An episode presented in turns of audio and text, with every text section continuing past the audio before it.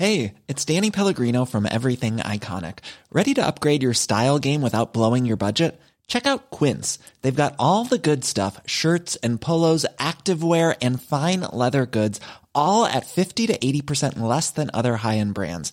And the best part? They're all about safe, ethical, and responsible manufacturing. Get that luxury vibe without the luxury price tag. Hit up quince.com slash upgrade for free shipping and 365 day returns on your next order. That's quince.com slash upgrade. From BBC Radio 4, Britain's biggest paranormal podcast is going on a road trip. I thought in that moment, oh my God, we've summoned something from this board. This is Uncanny USA. He says, Somebody's in the house, and I screamed. Listen to Uncanny USA wherever you get your BBC podcasts, if you dare.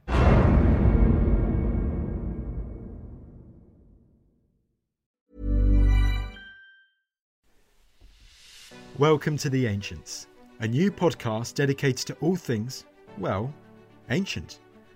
I'm Tristan Hughes, and in each episode, I'll be chatting with a world leading historian or archaeologist about our distant past. The art, the architecture, the battles, the larger than life personalities, events that have helped shape the world we live in today. From Neolithic Britain to the fall of Rome, from the Assyrians to Alexander the Great.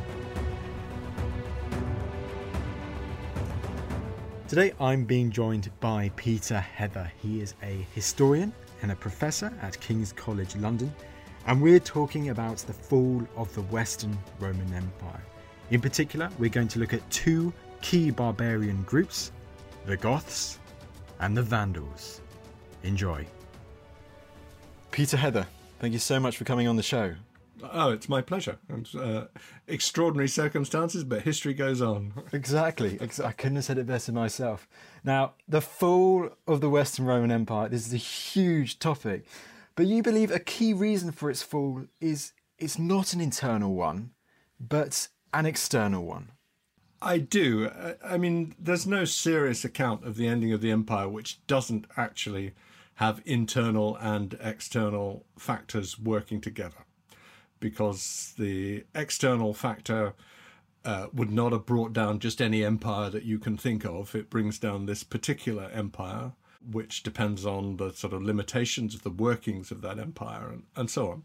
And I think there's also a sort of deeper linkage between internal and external, uh, which is the the one that interests me very much, uh, namely the fact that the scale of the external threat uh, grows over time, and it grows over time because of the interrelations between the empire and its neighbors.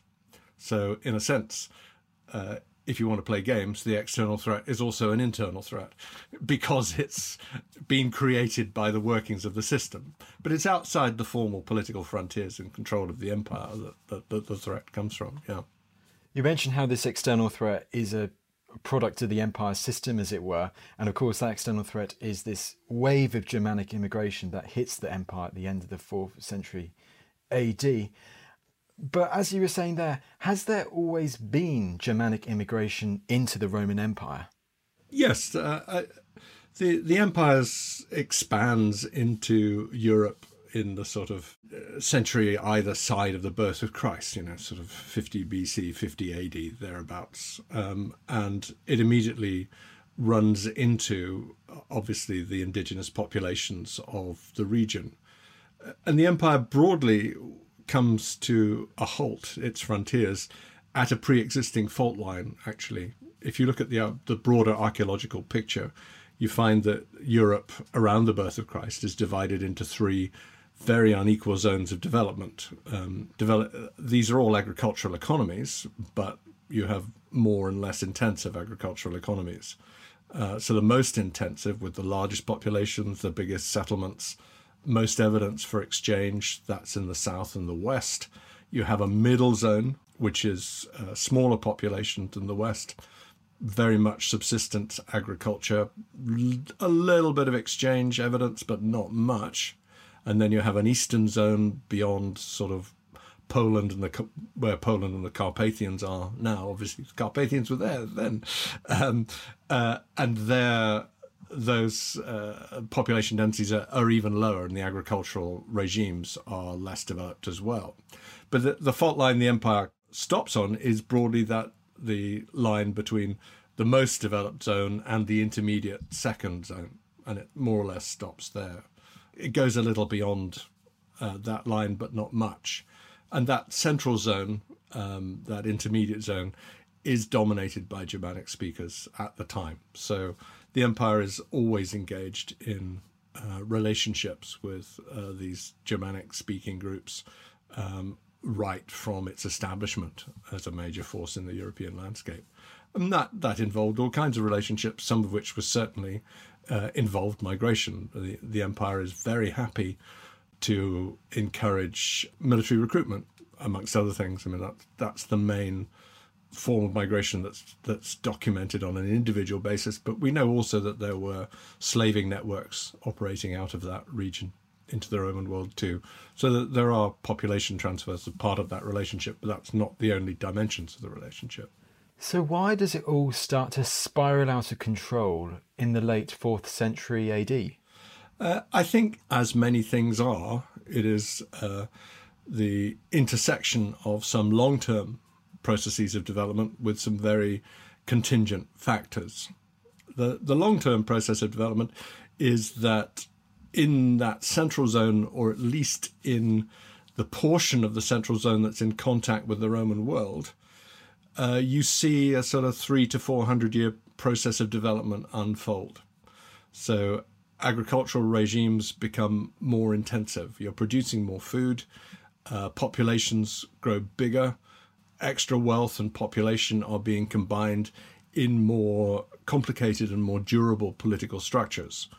In other words, the nature of the neighboring societies that Rome is facing uh, along the rivers Rhine and Danube, which are, you know mark the, that original boundary more or less, uh, that changes. Rome is facing larger, more durable political entities, which are well wealthier, but wealth is being unevenly spread. Um, it's it's just a different foreign policy problem, if you like. Whereas, for instance, when Rome first came into contact with these groups in the first century AD, we know from Tacitus Germania that that, central region was divided between about 50 and 60 primary political units. So that's sort of, you know, um, Netherlands, Germany, Luxembourg, Czechoslovakia, Western Poland. It's a big area, but it's not that big. So if you've got 50 or 60 primary political units in that kind of a region, they're all very small and they're very unstable. Uh, but by the time we get to the fourth century, then there is a much smaller number of larger confederative political entities that Rome is facing. So that's the sort of long term process. And what happens in the fourth and fifth century is, to my mind, completely inconceivable without that long term process for a reason that we'll get to in a minute. But then that intersects with uh, a very sudden, short term, more contingent factor, which is an explosion of uh, a very militarily powerful nomadic group from the steppes, from what's now southern Russia and Ukraine, broadly speaking, north of the Black Sea, who their basic effect is to destabilize the confederative world around the edges of the Roman Empire. And several of the new and larger groups that have formed around the fringes of the Roman world appear pretty suddenly on Roman soil. Without the Huns, this is not a choice they probably would have taken. It's a very dangerous choice. A lot of them end up dead. I mean, we know about the survivors, but there were plenty, as many died as who survived. Uh, probably more, actually. You can't do the figures entirely. So it takes a very unpleasant negative stimulus to make these groups take that kind of a choice.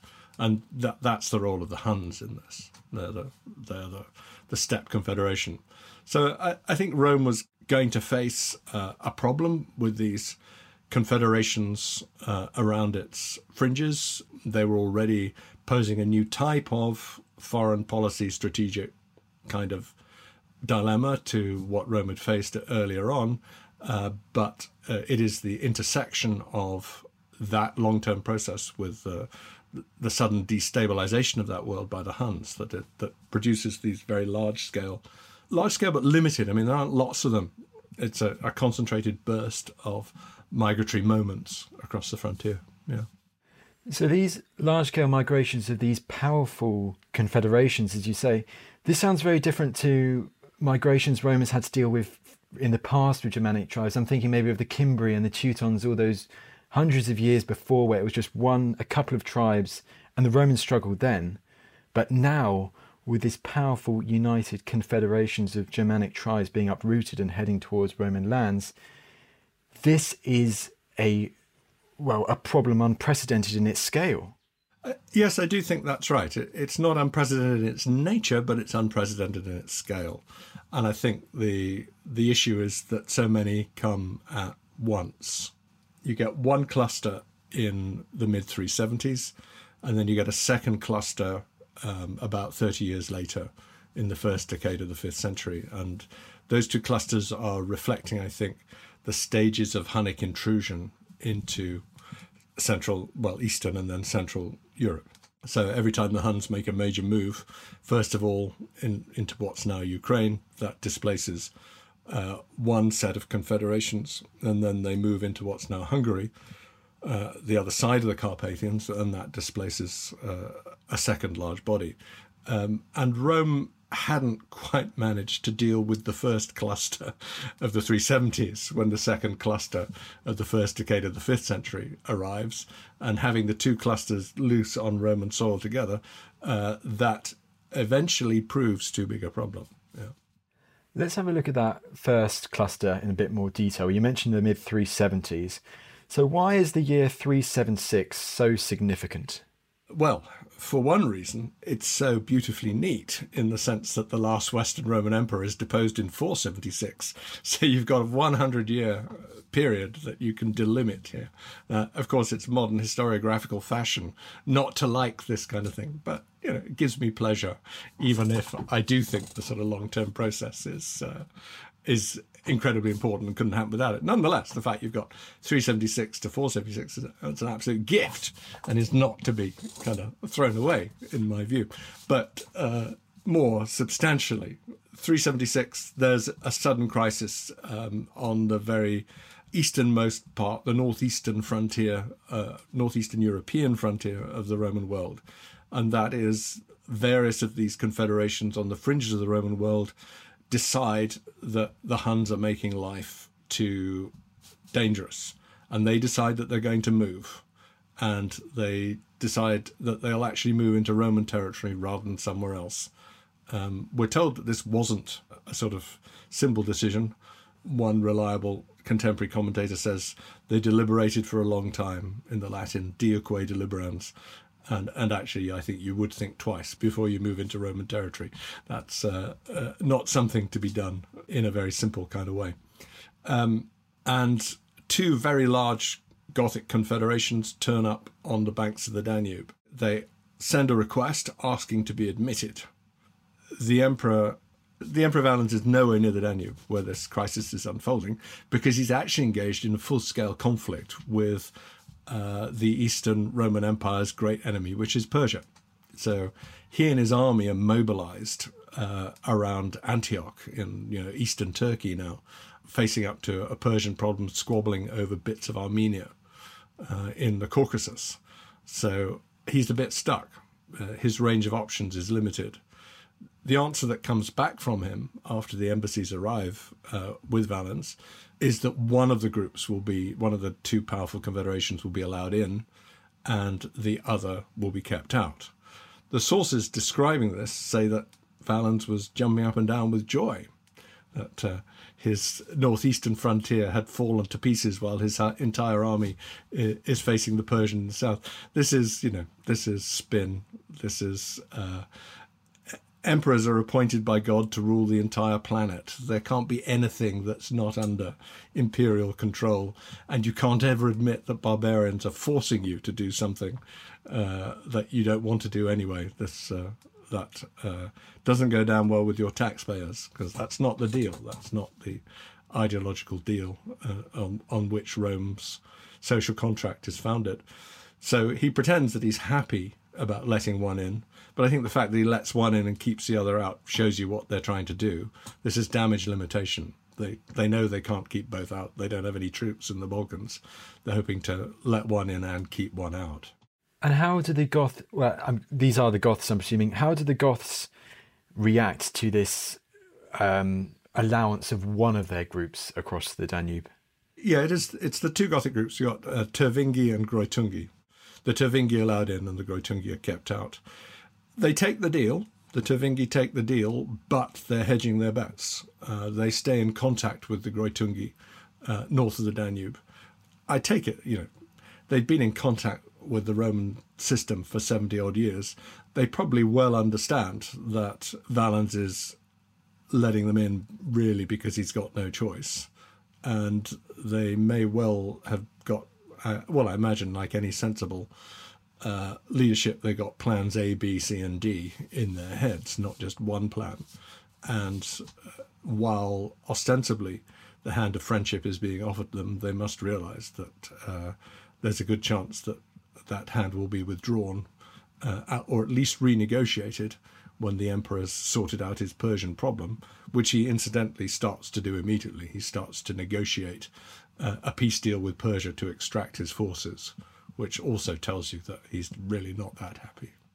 And then, in in that regard, is that if they're still talking with the other Gothic group, is there? Because once again, this sounds very different from what would have happened like two centuries earlier with a Germanic group, where one group would have gone in and I presume would have forgotten about any allies and just looked to themselves. But in this case, is there an overriding sense of Gothic unity that also plays a factor in why they are um, they keep together, as it were? There might be. Uh, and this is one of the most contested things in the sort of modern historiography is what kinds of senses of identity um, might exist.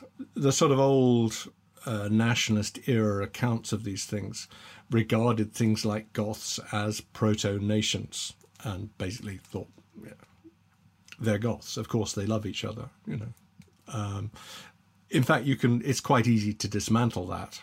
the The question is, to what extent do you dismantle it? Uh, do you say that they have no commonalities uh, that might form the basis of a political relationship, or are there some? a lot of the literature has gone exactly the opposite direction from the old nation type account and assume that there's none. It seems to me you can't actually tell.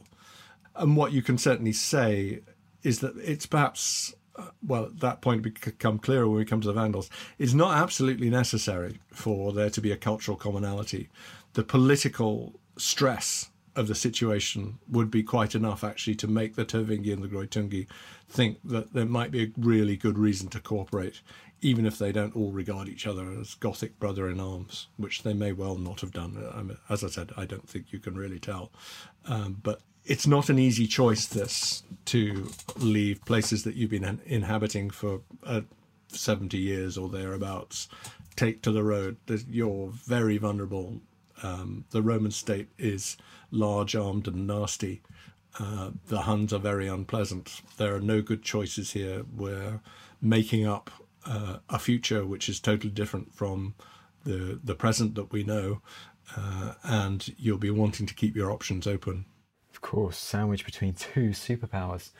So ultimately, Valens he does return from the east with his army, and when he returns to European soil, how does he deal with the Gothic presence then?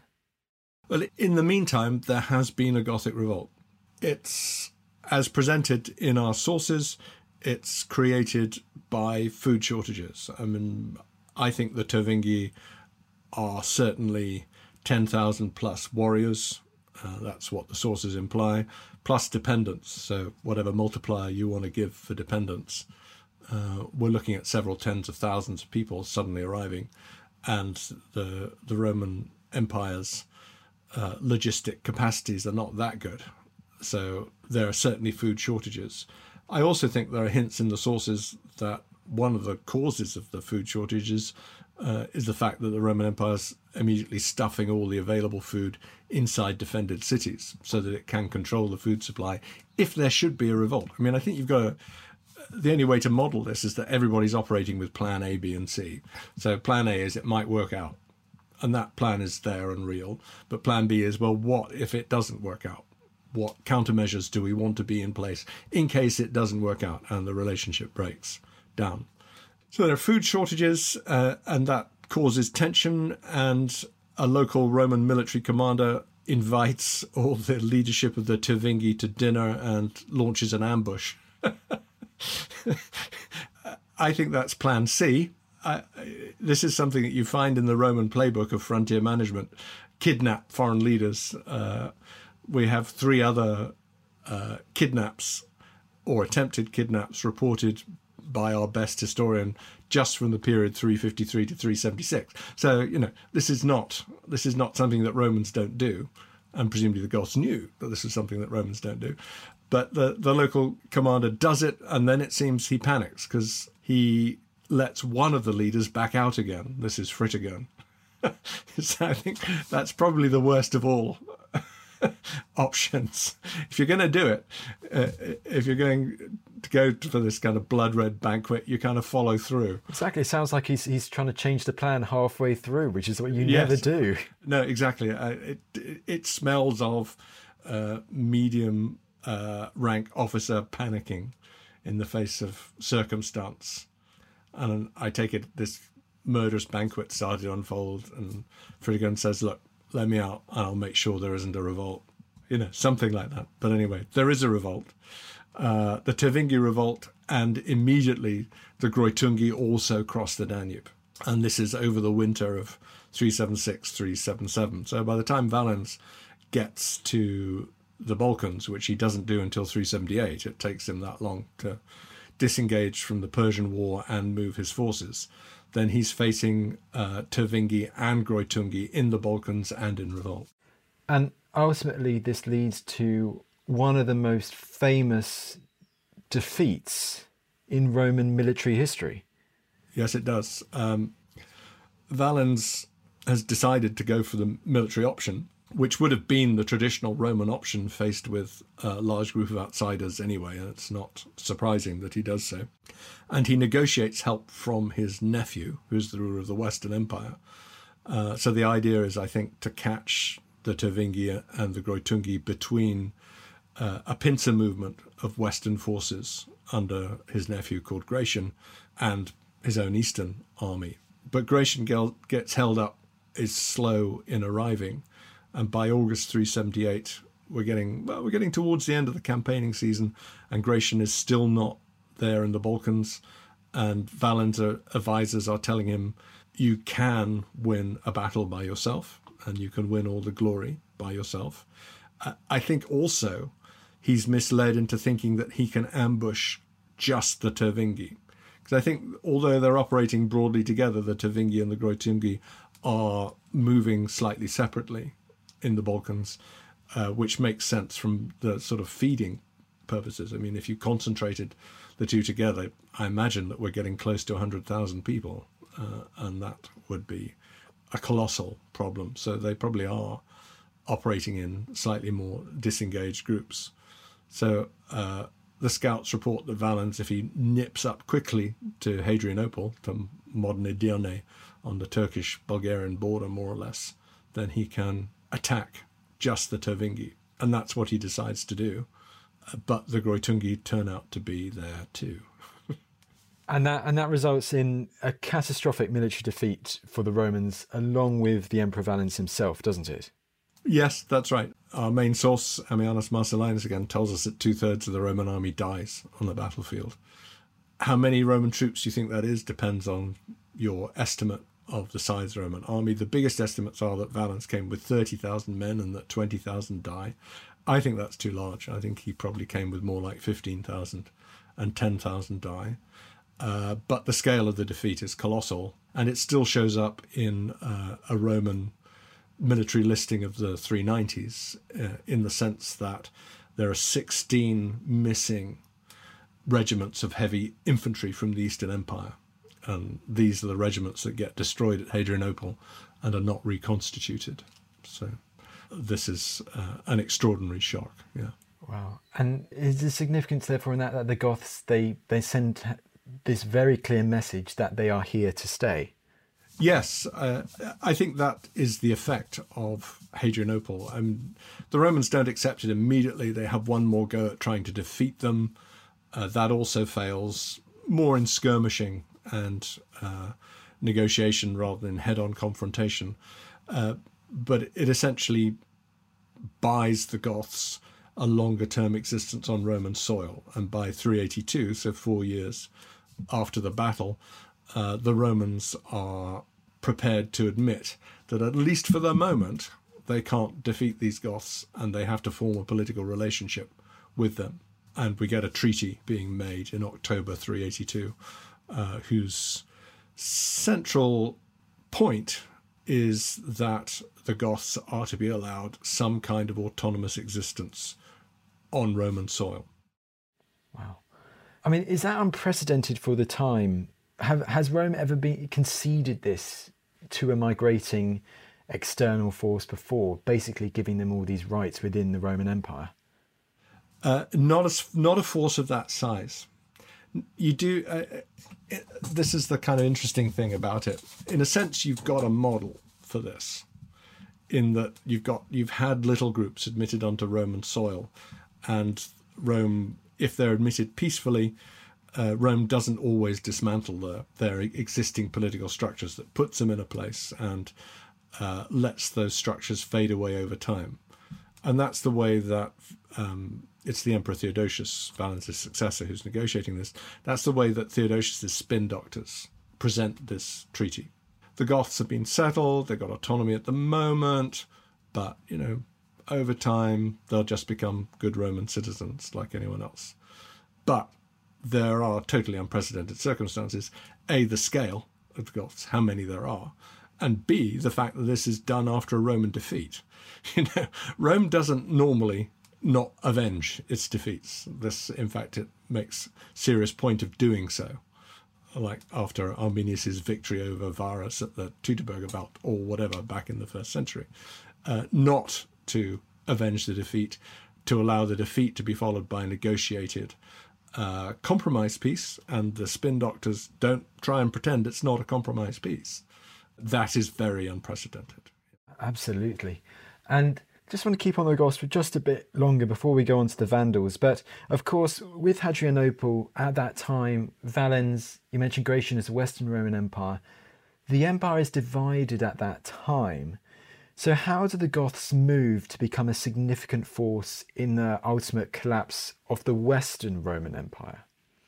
It's the transfer of um, this of the Tervingi and the Greutungi, um, and we don't know the full details, but both of their pre-existing leadership structures disappear. So all the named leaders who crossed the Danube in 376 are gone, and I think it's probably uh, would have been a Roman condition for the Peace of 382 that Fritigern, the victor of Hadrianople, if he were still alive, would be handed over to them. So uh, he may have been dead. No one comments on it, interestingly, but Fritigern doesn't reappear after about 380. He may just have died in the course of the, the skirmishing that's carrying on up until 382. But with the extinction of both of those pre existing leadership structures of the Tervingi and uh, we see a new one emerging around the figure of Alaric in the early 390s. And by the 390s, none of our sources are, that, that talk about the Goths from then on distinguish Tervingi and Greutungi. So that uh, originally very important distinction has eroded in the intervening 15, 20 years. And in fact, most people uh, who talk about uh, 376 and the Gothic crossing only talk about Goths, uh, it is only Ammianus Marcellinus writing much closer to the time with the details fresh in front of him who makes that crucial distinction for us. For everybody else, it's just the Goths. And I think that's reflecting the fact that Tervingi and the Greutungi um, unite uh, and have clearly uh, pretty much indissolubly united under Alaric. But their uh, their existence as an autonomous force on Roman soil, East Roman soil, uh, remains a, a, politically problematic point. You know, uh, Romans don't forgive and forget Hadrianople, and there's lots of political mileage to be made with an anti-Gothic line of argument at court. And by the late 390s, after Theodosius' death, regimes are coming to power on the basis of we'll stop doing deals with the Goths. We're not going to do that. Uh, and Alaric finds himself uh, thrust at that point into the political wilderness. He loses. Uh, the relationship with Constantinople is cut off um, from about 397 onwards. And for the next decade or so, he's hovering between East and West, deciding, looking for an opportunity to force one side or the other to make a political relationship with him. And he ends up in the West, I think, partly because Constantinople is implacable, but then probably more importantly, because circumstances in the Western Empire are much more promising, precisely because of the Vandals that we're about to, to talk about, in the sense that the, the second great pulse of uh, Hun inspired uh, migration into the Roman world uh, affects Western Roman territory, not whereas the first one in 376 affects the eastern half of the empire. The second one from 405 affects the western half of the empire, and it creates chaos in the Western Empire. And chaos is uh, political opportunity as far as Alaric is concerned, and he shifts the Goths definitively onto Western soil um, a couple of years after the the Rhine crossing in 408 and that's not an accident. You know, it's just the the chaos in the Western Empire offers him uh, much better opportunity for negotiating the kind of deal that he wants. From BBC Radio Four, Britain's biggest paranormal podcast is going on a road trip. I thought in that moment, oh my god, we've summoned something from this board. This is Uncanny USA. He says, Somebody's in the house, and I screamed. Listen to Uncanny USA wherever you get your BBC podcasts, if you dare.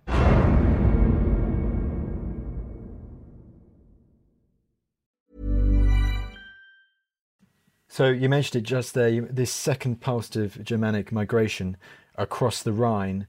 Um, so is this the Vandals making their move? It is. Well, it's actually, we actually get two pulses within a year.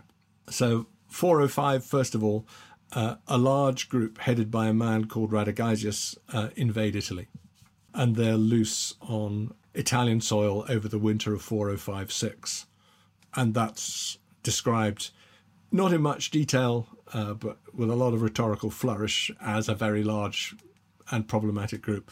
The, the most coherent bit of evidence we have for the scale of the threat is the fact that the then ruler of the Western Empire, a general called Stilicho, because the emperor himself is a sort of 10 year old boy called Honorius, Stilicho mobilizes 30 regiments of the Roman army to kind of deal with Radagaisus and any allied contingency he can get hold of as well. So, you know, he's, he's mobilizing everything. So Radagaisus invades Italy 405 6, and then at the back end of 406, we get a very large, uh, a second large intrusion across the Rhine this time. Radagaisus went through sort of um, Sound of Music country in Austria, over the Austrian Alps into Italy, there, there or thereabouts, Noricum as it then was in Roman terms.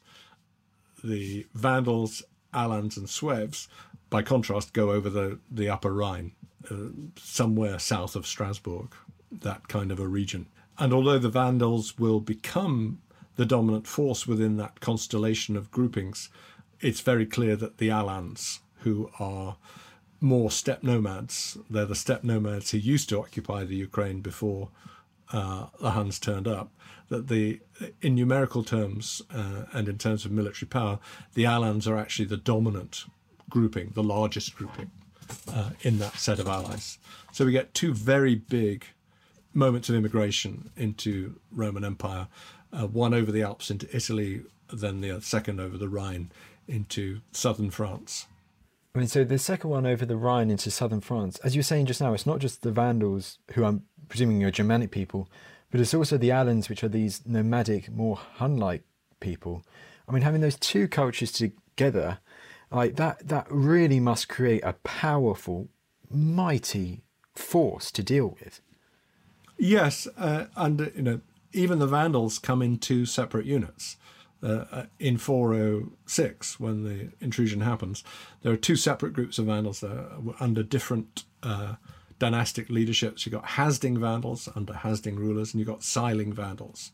So you've got two separate groups of Vandals. Uh, you've got this numerically dominant uh, block of Alans under several different kings, actually. They're Iranian speaking nomads, so they're speaking a sort of uh, Persian language. And then you have Suevi as well, who are various odds and sods from the sort of uh, middle Danube region, but Germanic speakers too. Yeah. It's a colossal and messy enterprise. Hundred percent. I love. I love that. I actually really love the fact that um, so these Alans are Persian speakers. You know, they come originally from the Iranian parts of the world, but actually they've migrated all this way west, and they go even further west with this migration, don't they? It goes down into modern day Spain. Yes, uh, that's when we first get any kind of coherent uh, evidence for what's going on, and and it's actually the the settlement in Spain that shows you that the Alans are dominant because they we have a good source that tells us who got which bits of Spain, and the Alans get most of it actually. So it shows you that they are the dominant for. This is in 412, so six years after the five six years after the original crossing that they divide up the provinces of Spain, and the Alans get most of them. Uh, Spain is such a wealthy province. Is this the loss of Spain for the Rome, Western Roman Empire? Is this very significant. Yes, that would be a serious moneymaker within the imperial system. And this is where you start to need to think about how the Roman system operates in order to understand the process of imperial collapse. Um, the Roman Empire is overwhelmingly an agricultural economy with all the limitations that that involves. It basically taxes agriculture to maintain um, professional armed forces. Pre modern states have two ways of doing military capacity. You either get local landowners to turn up with contingents of their largest, most aggressive peasants, or you tax their agricultural production to maintain professional forces. You can have things slightly in the middle, but those are the two ends of the spectrum. So, you know, something like Anglo Saxon England is the uh, local landlords turning up with the biggest gorillas they can find, and uh, uh, the Roman Empire with uh, civilian landowning elites who pay taxes to maintain military forces. That's the other end of the spectrum. Once you've got that clear, the, the next thing is, of course, that agricultural economies don't produce very much in the way of surplus. Uh, things like health services or social services, those are modern inventions based on industrial economies which produce very large surpluses. So the amount of tax revenue you get from an agricultural economy, a purely agricultural economy, is limited.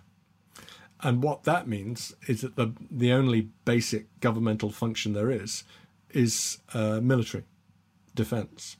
So most estimates reckon that something like 70% of the tax take of the empire is spent on maintaining the professional army. And you can you don't get figures from the Roman world, uh, except that it's large.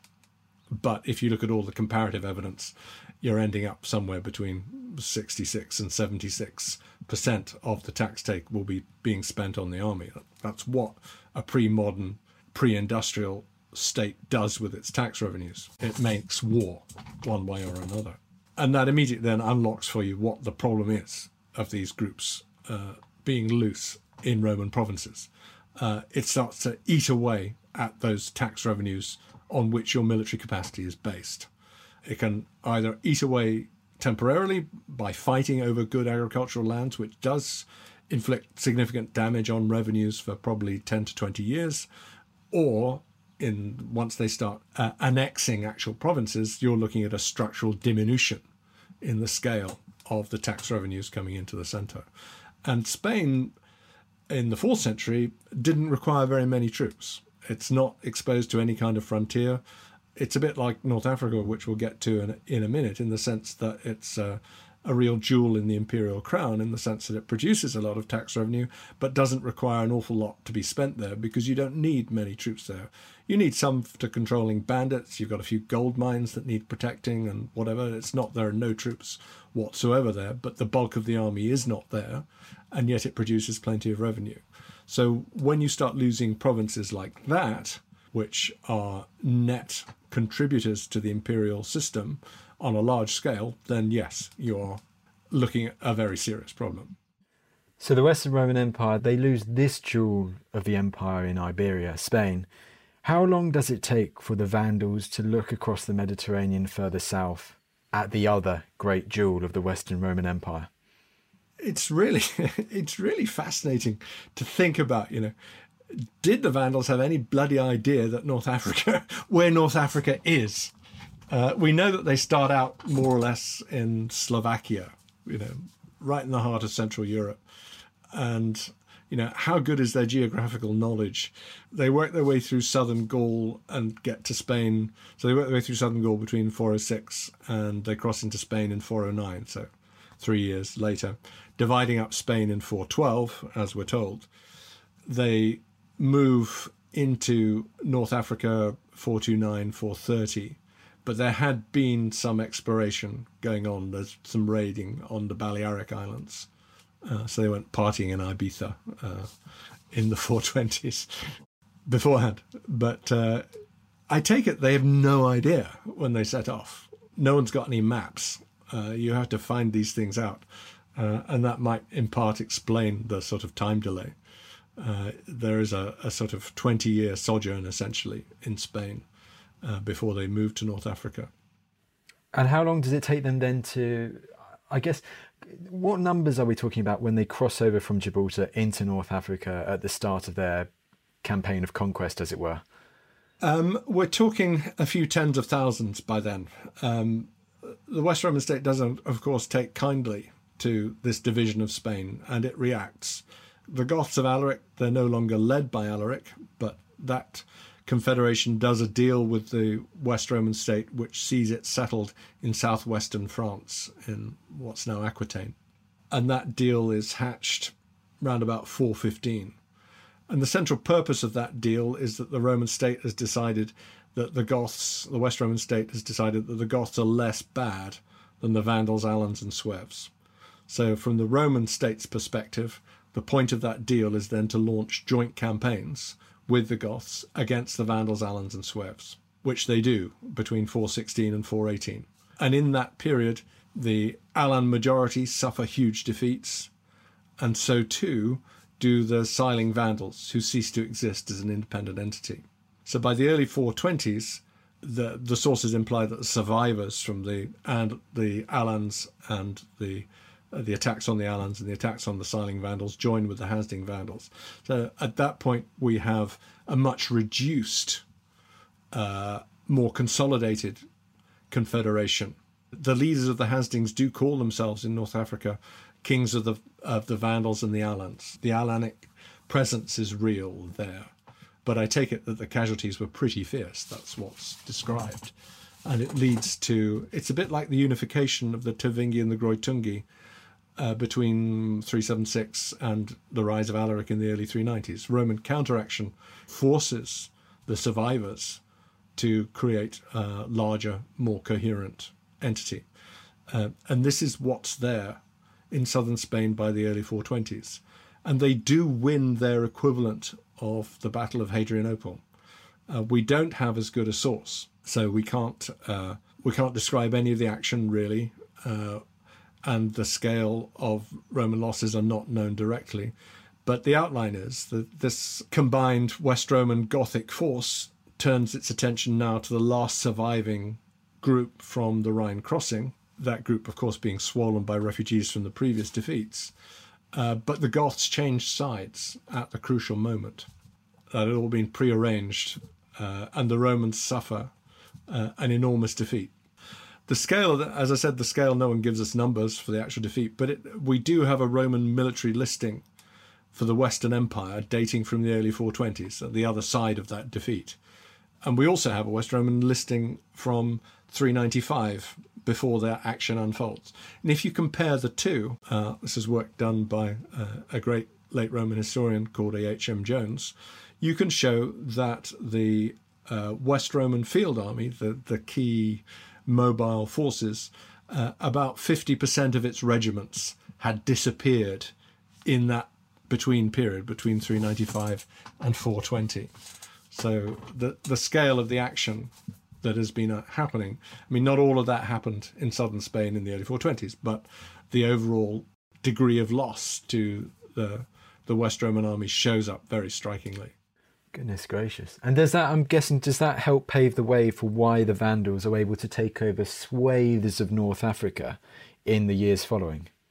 Yes, it, it, it does. I mean, again, the limitations of the Roman system have uh, have to come into the story in the sense that the the military strongman um, who'd organised the Gothic Roman counterattacks against the Vandals, Alans, and Sueves in Spain, makes himself emperor, but then dies suddenly, and we get a protracted succession crisis. Uh, it's it's brutal.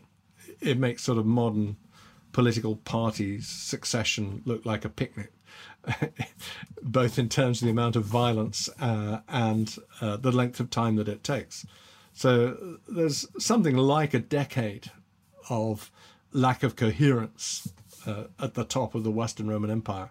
And it's that decade which immediately follows the Vandals, Alans, and Sueves' victory, where the Goths change sides, that gives them the opportunity, I think. Uh, it's it's quite clear that you know southern Spain is a bit too easy to get to. The Romans can march down there; they'll probably come back. Uh, we might not be le- we might not be so lucky next time. The Goths might not change sides, whatever.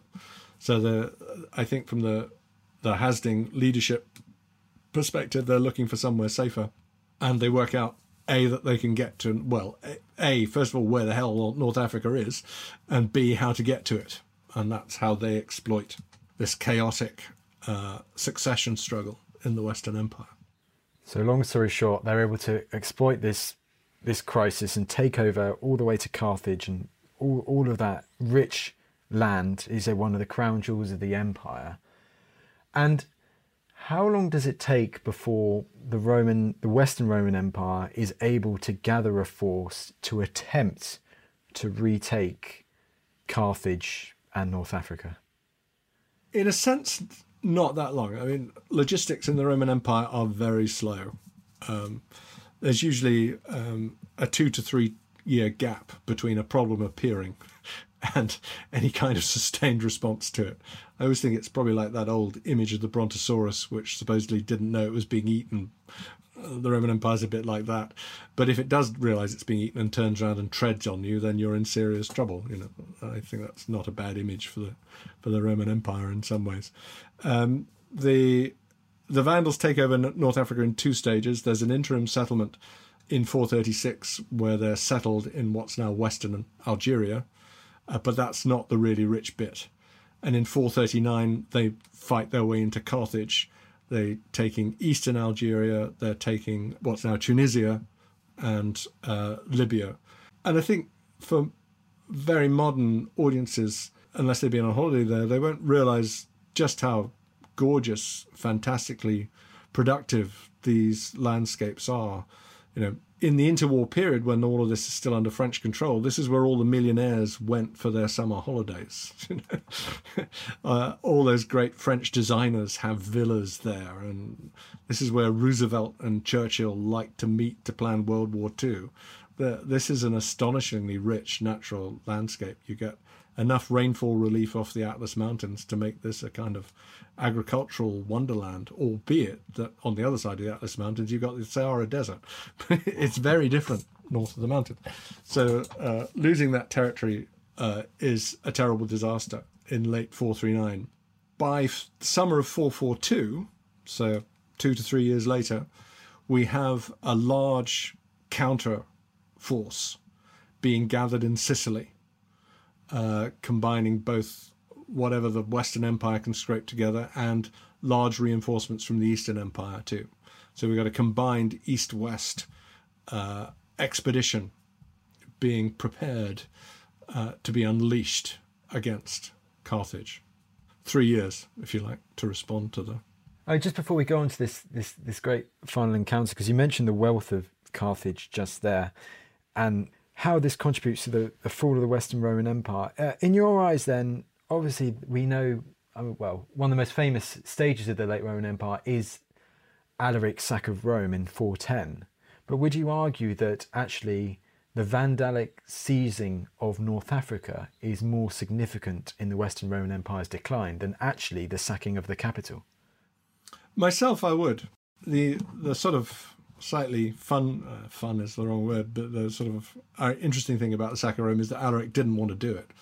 You know, he's sitting outside Rome for 18 months. He's trying to use Rome as a bargaining counter to make the the ruling coteries of the Western Empire, who are safe behind the marshes of Ravenna, far to the northeast, give him the deal that he wants. He doesn't want to sack Rome. Uh, he's under pressure from his own followers to sack Rome. You know, they think that's a great idea.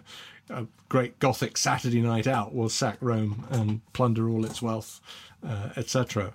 But he's got a bit more of an idea that actually he needs a long term what I think what emerges because we have a lot of sources for that period, and what emerges from it is just how clear he is in his head that he needs a long-term structured relationship with the Western Empire. He doesn't think it's about to disappear, and he thinks security and prosperity for his followers lies in an ordered, mutually sustainable relationship.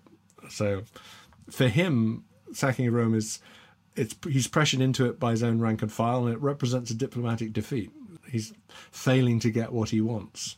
The Western Empire is being very stubborn, and it doesn't really affect anything. The the sack of Rome it affects nothing of any substance.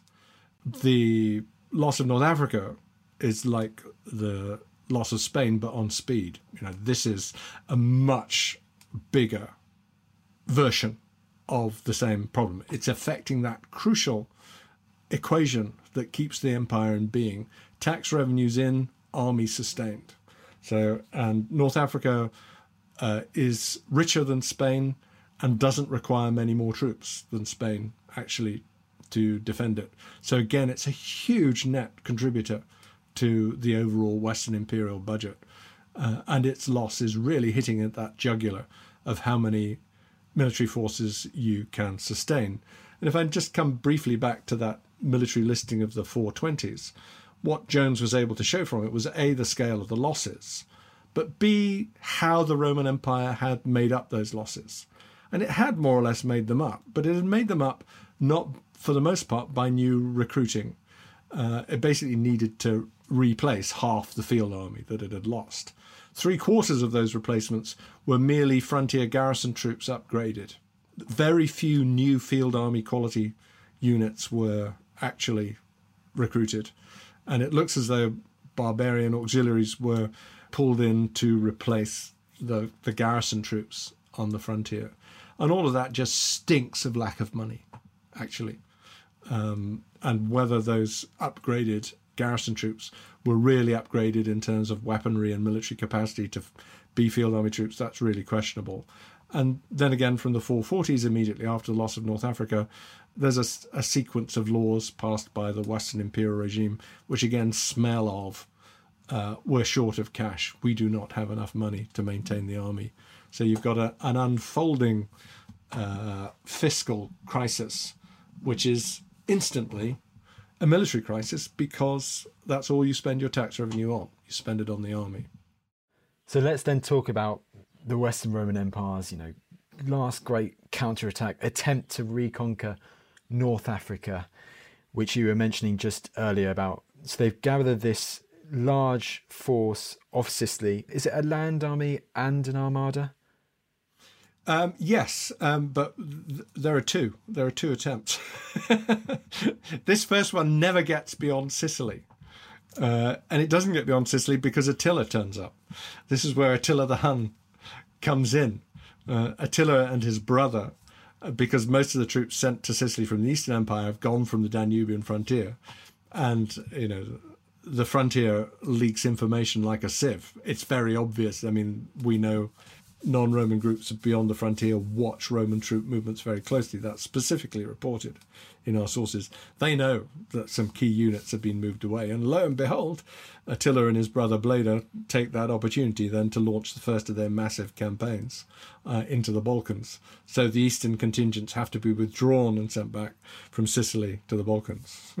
Yeah, I won't. I won't. I won't um, dabble on Attila too long because actually we do also have another podcast where you feature talking extensively. Yes. about Attila. We don't. We, Ah. we don't need to talk about that. Here. but that's why that that first attempt to uh, reconquer uh, Vandal Africa doesn't happen. Yes, another good example of like Romans being preoccupied with other other stuff, also hindering Yeah. its ability to strike back, isn't it? It is, and I, I think by that stage, the Western Empire is already dependent on Eastern help because its own military forces have been eroded by this fiscal crisis uh, so much, so that if the Eastern help is withdrawn, it can't mount this campaign by itself, really. Um, Fair enough. We we then get basically uh, a sort of twenty year Hunnic crisis with the rise of Attila and all his campaigns, and the chaos then generated by the collapse uh, of Attila, uh, of Attila's empire, and all the fallout from that. So it's not until the 460s that we can start to think again after this Hunnic crisis has come and gone uh, about uh, Vandal Africa and how to try and put some life back into the Western Empire. So uh, that's that takes us to the 460s really, which is the next window after 4412 that you can do anything. This this is fascinating in the 460s. I think you say that this is the last chance, as it were, to revive the Western Roman Empire with this campaign against North Africa. What happens during it?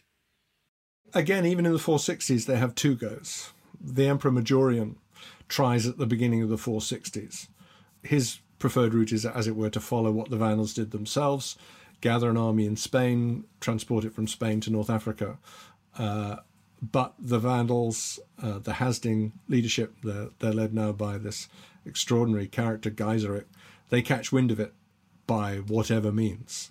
I mean, there's a lot of cross Mediterranean shipping of one kind or another, uh, and the Vandals burn the ships that are being gathered to transport the, the Western armed forces, whatever they were. So that expedition doesn't make it to North Africa either in the early 460s. You then come to the, the sort of very final attempt, which is going back to Eastern help in the late 460s. Um, the expedition sails in 468.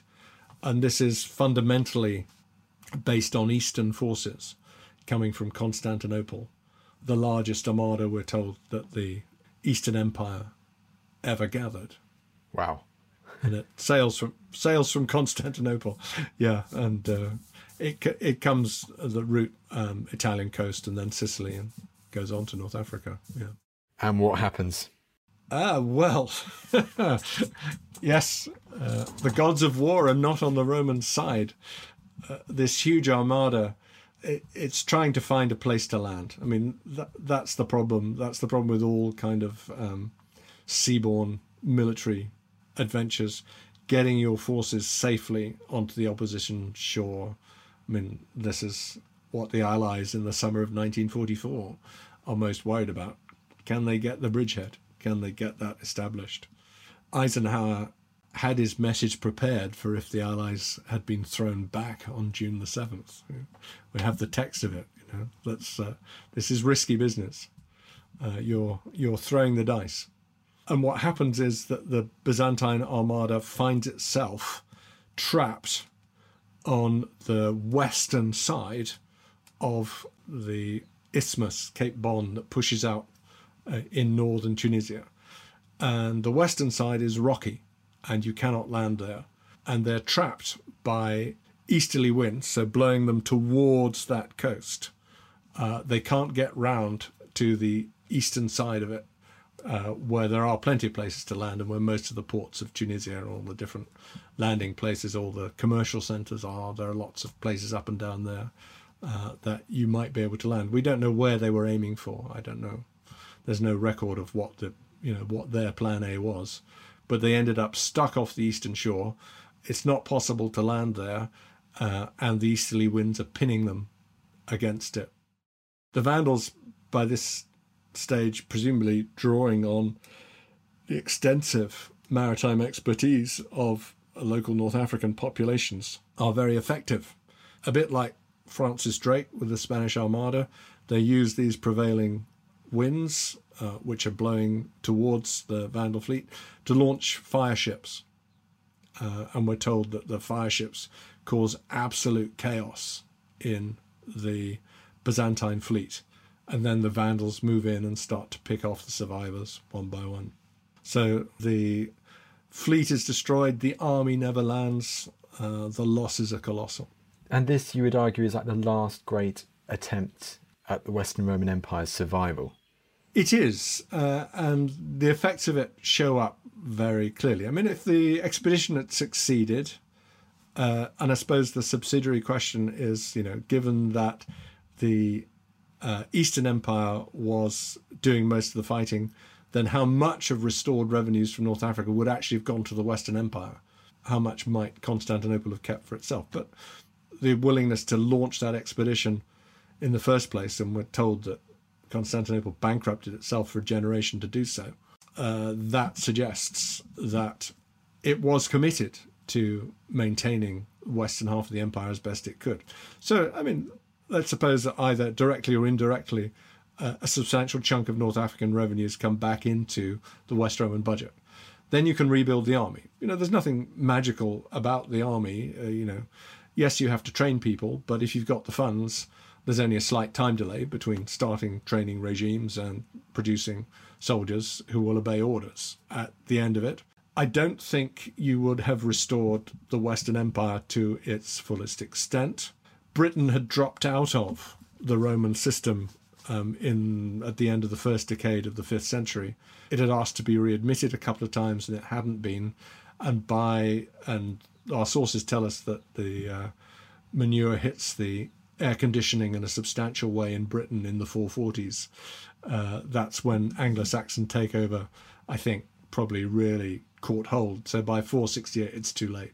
Anglo-Saxons are very firmly entrenched in at least southern and eastern Britain, and Britain would never have been returned. Uh, likewise, I think parts of the the northwest or, or the very northern parts of Gaul, both east and west, are probably not going to be easy to return to Roman rule by 468. The Goths were a permanent presence in southwestern Gaul, and you wouldn't have got rid of them. There's also a Burgundian settlement in the Rhone Valley in Switzerland and uh, uh, that part of adjacent part of France now. But you could have restored Roman rule certainly in uh, Africa, in Italy. Dalmatia is not touched, and that's an important revenue generating part on the Adriatic coast. Spain and parts of Gaul, and you would have certainly made the even though it's a slightly rump Western Empire, it would have been far larger and more powerful than the Goths in southwestern Gaul or the Burgundians in the Rhone Valley. They would have had to have uh, maintained good relationships with that uh, entity. Would have looked a bit more like a confederation, maybe, than an empire, but it would have been a very big entity with plenty of resources with a resource base that should have allowed it to outface its potential rivals for the foreseeable future. And we don't get any other really large scale migratory bursts after the 460s. So it would have looked a bit different, but I don't see why you couldn't have put really quite a lot of political life back into this system, even if the system was slightly different. Wow. Peter Heather, you have convincingly thrown Edward Gibbon's argument out of the water. um, Peter, that was fantastic. Uh, your book is called. Uh, I think it's called The Fall of Rome. Or is it called The Fall of the Roman Empire? I forget. I, am embarrassed. I've got a copy behind me. The Fall of the Roman Empire. The Fall of the, the book is called The Fall of the Roman Empire. Um, Peter, thanks so much for coming on the show. Uh, it's been my pleasure.